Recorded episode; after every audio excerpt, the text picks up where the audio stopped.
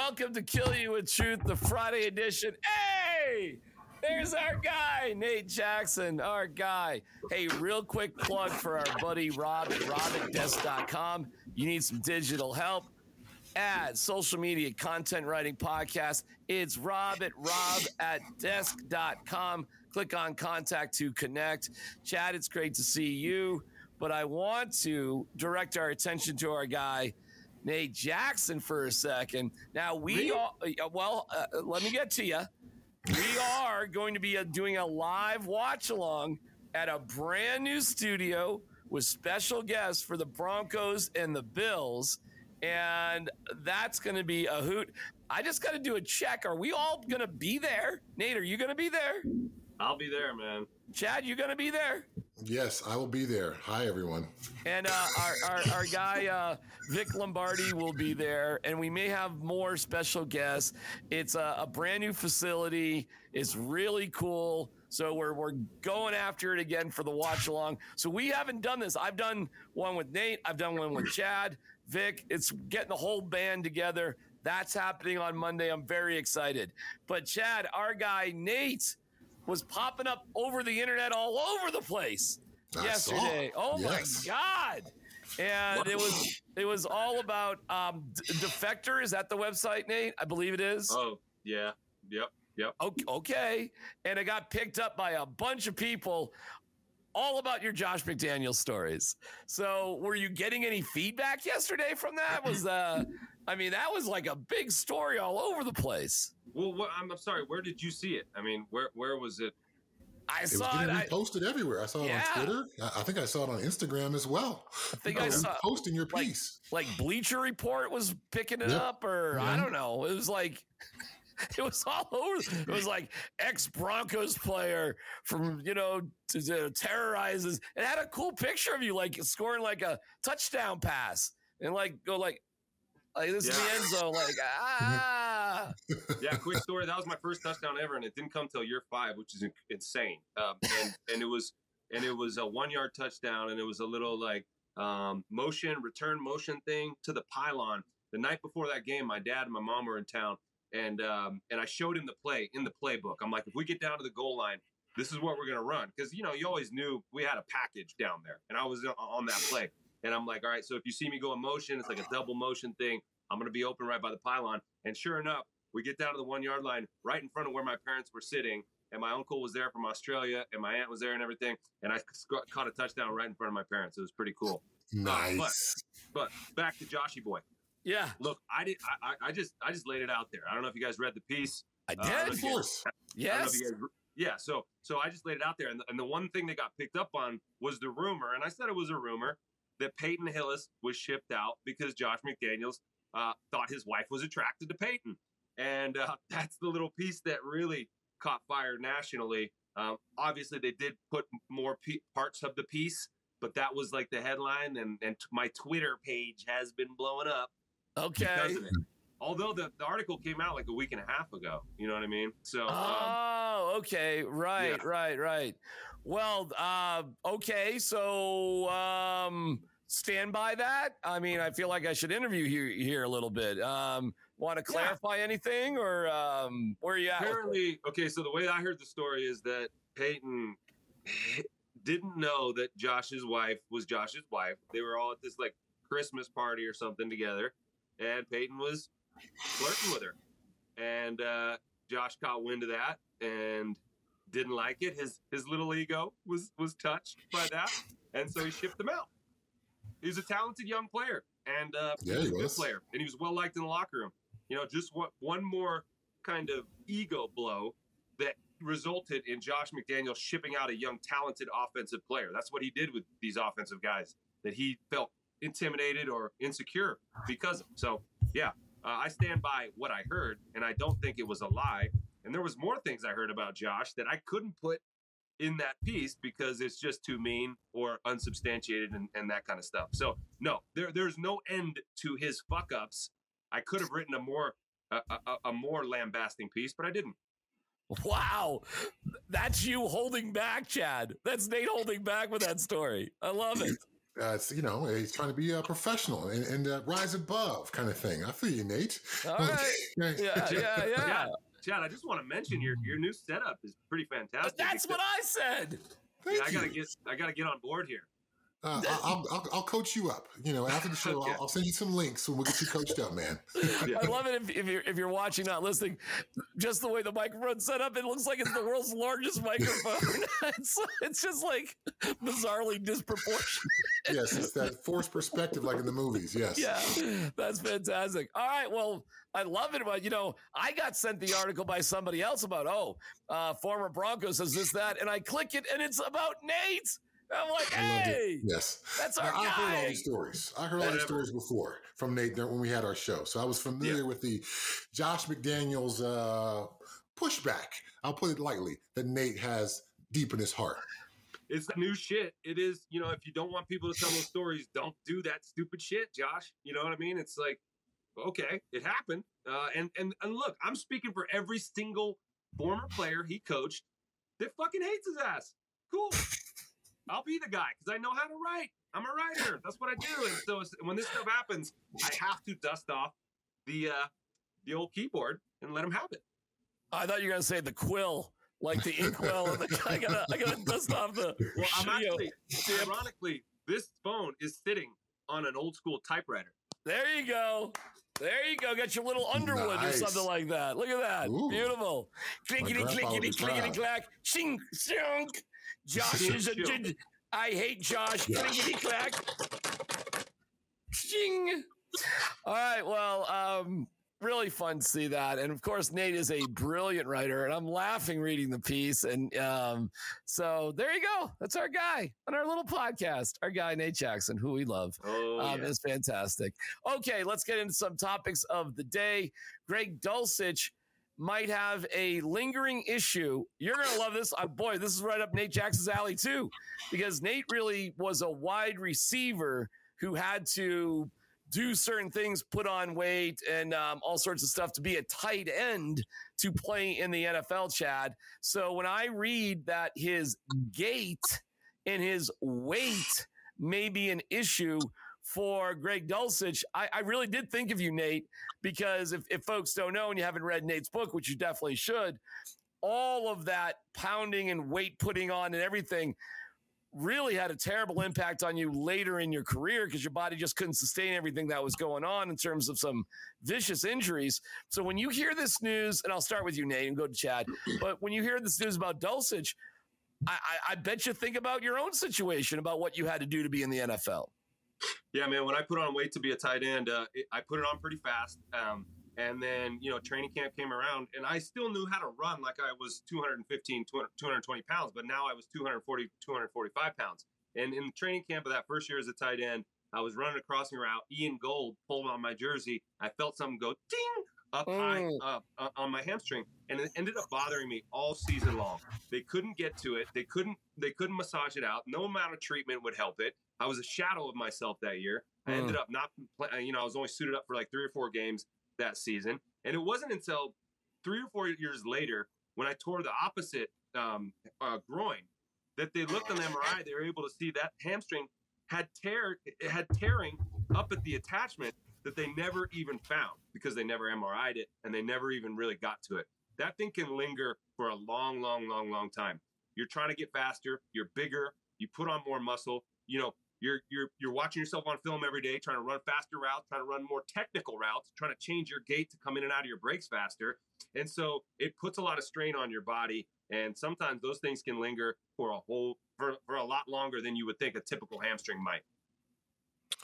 Yeah, for Greg Dulcich, it's it's a it's a tough situation, um, and I mean this as kindly as possible. Football ain't for everybody. Not everybody is is is capable of doing this at whatever the particular demands of your position may be. Uh, you know, for Nate's body, being 245 pounds was more than his body could sustainably carry. Um, maybe the same thing for Greg Dulcich. He's always going to end up being a bit of a tweener between wide receiver and tight end. Never really have the effective size to be a, a full time tight end, which means you've also got to deal with the Von Millers and the Chad Browns of the world and still be able to run pass routes. So um, maybe the secret for him is not to try to continue to be a tight end, to drop 15 or 20 pounds and really become a, an extra wide receiver. Um, maybe that's the solution there because clearly his availability is constantly in doubt and in question and affected by these long-term hamstring issues. Say this really quick. So yeah. I got up to 245 that first year, and I realized this is too much for me. I ended up dropping down to about 235 and playing my, you know, last couple years at 235, and that was okay for me. I didn't have to be a big tight end because even 245 wasn't a big tight end. Right. 235, right. 235 was the sweet spot for me, and I was able to be an effective blocker. I was able to do all the special team stuff, and my hamstring, you know, stopped bothering me to the extent that it was before, and I was able to kind of feel more like myself. So maybe for Greg Dulcich, he can still lose the weight, he just has to become a more technical blocker. It's not mm. going to be about him being strong and you know beating anybody up. Yeah. Exactly. You just you just have to be a smart, savvy, technical blocker. Hit them first with some good pad level, and you can get the job done. They're never going to ask him to be, you know, the Manhertz type of dude. And right. so so there is a role for him as a tight end, and he can still lose ten pounds and do it, in my opinion. So you could get away with just chipping guys rather than blowing them off the no, line. No, you don't chip. No, you still got to hit them, D Mac. You still got to put your body on them and hit them as hard as you fucking can. I'm just saying, you're not going to be, you know, the guy on your team who's like the road grading blocker. You still have to hit as hard as you can, D Mac. You don't just wow. chip. Sorry, I love it. I love it. We, note to self. Yeah, wow. Yeah, when, when Nate yeah. calls you DMAC, uh, yeah. there is a bit of an insult coming after that. Right. What do you know, DMAC? Oh, no, and apparently nothing. You, you, you said about the football stuff. I got that part of it. Let's go. Chip, chipping. No, I, I, I, clearly insulted. I clearly insulted you. I, I get it. I, I, I, I, get it. I understand. I clearly made an insult you know there. Chipping yeah, like, just putting your shoulder on somebody as they come through, just sort of grazing right, them, just you know, like to help someone yeah. next to you. Yeah, because you're too light. You're not a real tight end. You're kind of a wimp. You're like a wimpy guy out there. Ding, you know. I know, I know what I'm saying. I know exactly what I'm saying. I insulted you. I get it. I get. I, I think it's so funny in the tight end world. It's like this. I, I, I laugh at it because I, I don't I'm not a football guy obviously and to me it, the whole tight end thing is ridiculous because not not that not the not the position. I think it's the biggest mismatch on the field. And I think sometimes guys are asked to block and do things that really their mismatch is them against a linebacker, which if you get a linebacker in open space, you're going to dominate him. I think the tight end is like one of the cooler positions in the NFL. I, I have just been, you know, it's been hammered into my head for like 20 years, Nate, about how important you got to block to a lot of these guys who don't really block or can't block, but they can do all these crazy other things that nobody in the field can do. So well, D-Mac, D-Mac, it's a compliment, believe it or not. Well, I mean, it's a compliment in your mind, but you're not understanding the dynamics. All right, football. I'm just let me just let me just break it down. To create those mismatches that you're talking about, you also have to run block. You have to set that up. Why does Kyle Pitts? Why has Kyle Pitts struggled to be the guy that everyone thought he was going to be? Because he can't do the other stuff. You have to master the the whole umbrella, and if you do that, then you can create those mismatches. That's I I know exactly where I my bias comes from because I watched Julius Thomas catch 24 touchdowns in two years from Peyton Manning, and I was like, why does that dude ever need to block anybody ever again? And I'm watching Travis Kelce, who I know can block, but he is such a dangerous mismatch as a receiver. Do what he's doing. That that's all. Listen, I get it. The, the Broncos have Chris Manhertz just run into people you know, uh, the, the great thing about Dulcich to me was his speed. I think we're all saying kind of the same things. He probably should lose a little bit of weight, play at a lighter weight. You're right. Technique wise, improve, add a different weight, and bring his speed back. And if not, he's going to have these hamstring injuries, Chad, forever. Seriously, it's it's going to push him right out of the NFL. Yeah, your again, your availability is, is, your most important ability. So whether you are a great in, inline blocker, which you know Greg Dulcich is probably never going to be, could he get his technique up? Could he be possible where he could be a, at least effective in some way? Certainly. But to be great, I don't think it's within his skill set. But he can be a great receiver. But the first part of that is going to be be available for your team. You can be as great of a receiver as you can possibly be, but if you're only up for six out of 17 games, you're not going to be able to help the team. If you can be healthy for 15 of the 17 games, and you're a decent blocker and a 8 out of 10 receiver instead of being a 9 out of 10 receiver, now you can actually contribute to the team. So Greg Dulcich has got to find that sweet spot for him, which allows him to be available, yet do most of the demands of that position. But availability's got to be first. I just know at a dinner party, if I bring up special teams and blocking tight ends to Nate Jackson, uh, there's going to be fire. I, I know. I, I, know what's going to happen. And full well, that would be like me talking about how easy it is to like I don't know ride your bike to, to the top of Pikes Peak or some shit. You know what I mean? Like, like, well, there's a lot of nuance to that. You know, there's things you have to worry about and think about. Like, okay, you know, and I don't. So I would defer to you if you were talking about, you know, 10 speeds. Fair enough. All right. Well, let me uh, defer to you guys on this topic. Deion Sanders. Uh, they got a game at noon. It's not late at night. That's great against Arizona. He says that uh, fighting players fighting each other in practice is a great thing. Sanders says he keeps track of who won each fight and their fight record. Quote, I always want to know who won because I keep records. I don't break them up. Some coaches break them up. I don't. We've had a great week of practice. We had a couple fights, which I like. It's a great thing. Chad, this sounds insane. You keep a fight record of who won and who lost? Really? Chad. It's it's more insane the, the more times I've heard it. I, I, heard it for the first time yesterday, and I'm still just shocked that he let those words come out of his mouth. Even if he believed it, even if he actually thought there was some benefit to this, the fact that you let these words come out of your mouth in a public press conference as a Division One football coach, come on, Prime, come on, man. The offensive line stuff a couple weeks ago was bad enough. Now you just you're asking for trouble here. Now you're running what like an outlaw program. You don't break up fights. You, what are we doing?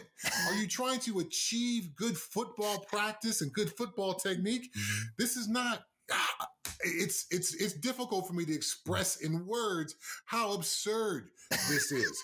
the Buffs aren't losing because they don't have enough fight within them. The Buffs are losing because they don't play good technique, because they don't have a strong plan offensively and defensively. Mm. That's why they're losing. So to somehow think that letting kids fight to the death is a part of becoming a football player, it's it's it's ridiculous. Nate? Insane man. Every every you know top level successful coach i've ever listened to or been around discourages fighting hates it. Now there's a little bit of it in training camp where oh you like you like that they're feisty because you know they're getting tired and they want to hit somebody else. You hear that? This is in the middle of the season. If you're encouraging fighting in the middle of your season when you're trying to it just the more I'm hearing of Deion, the more I'm seeing him making on-field decisions, I'm I'm concerned that he's actually not cut out for being a head coach of a high level football team. I, I, I really do. I'm starting to think that. And it's unfortunate for these kids uh, because I don't want to send my kid to a school where it's fighting is encouraged and the head coach is saying, I'm going to let you guys fight and see how tough you really are. I don't want anybody to break it up.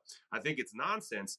And I think that maybe someone needs to talk to him about that. Maybe, you know, um, Rick George or somebody there needs to say, hey, man, that's not a good look at all like zero. Yeah, like listen, you can recruit lower level kids to come play football guys at CU. I mean, it's an amazing campus and and place and and whatever. So it's not like you're ever going to have a problem recruiting certain kids and, you know, okay. But you've got to let me check this Chad. You've got to recruit the 5-star kids, high level 4-star kids if you want to really compete, right? I mean, why would a parent of a 5-star linebacker? Well, maybe they hey, we're going to send you to Fight Club up in Boulder. but, but they could go to Michigan. Now, that's a fun place these days, or Ohio State, or Florida, or, or Clemson, or USC, you know, where you're also going to win and not have to be in Fight Club. Well, this is this is the issue because now it's Deion's comments are beginning to chip away at his possible prowess as a recruiter. If you're going to play offensive line, is Deion going to throw me under the bus as he did the offensive line a couple of weeks ago? Um, is my coach If, if your coach is Sean Lewis, who was the play caller a couple of weeks ago, is he going to be demoted in the middle of the season? And then the coach doesn't want to talk about it at the next press conference as if that's old news and I, and I don't deal with that kind of stuff. These press conference press conference performances by Deion the last couple weeks have left a lot to be desired. Whether you're an alumni like myself, whether you're one of those kids in the locker room, or to your point, you're you guy being recruited by Deion. Because yes, Nick Saban is not going to have Fight Club. Ryan Day at Ohio State is not going to have Fight Club. Lincoln Riley at USC is not going to be holding MMA tryouts during practice. So this kind of stuff is ridiculous when you compare it to the other blue bloods in college football who are going to be recruiting these exact same kids. He's putting himself in a tough spot here, and he's actually hurting his own chances for success with these kind of comments. And Nate, is there I'll any chance? Let me- is he let- let is me he say making this. this up? Maybe Nate somehow. Go ahead. Go ahead. Sorry. Sorry. No, Sorry. I Go mean ahead. he's not dealing well with losing. He's Yeah, losing yeah. and he's unraveling. Look, Right. Right. fighting fighting in a game will lose the game for you. That's how you lose a game. You get a penalty, you lose it because you lost your cool. He's encouraging that at practice. It's going to happen in the games. It's going to continue to unravel for him. And he he forgot the first rule of Fight Club. we don't talk about Fight Club. And on that note, because you guys just can't top reviewing the rules of Fight Club, um, we will be uh, all together on Monday. Well, we'll be doing this Monday, you know, regular time that we always do, which is awesome. And then Monday night, we'll be doing a live watch along for the Bills and the Broncos on, uh, on a variety of channels that we're putting together. And there's some really cool stuff that's developing uh, because Nate, you're going to have your own channel. Chad, you're going to have your own channel. And I, I love to think that we're going to do what we're doing and diversify even more for more great content um, because being with you guys is absolutely fantastic day in and day out. And uh, you just never know what you're going to get. But, um, but there you go. Kill your Don't truth. talk shit about tight ends, man. Don't Uh, do it. I got you. Because All right. they will then kill you with some Right. tight end truth, D Mac. You will get killed right. with tight end truth. That's right. Have a great weekend. Love you guys. Later.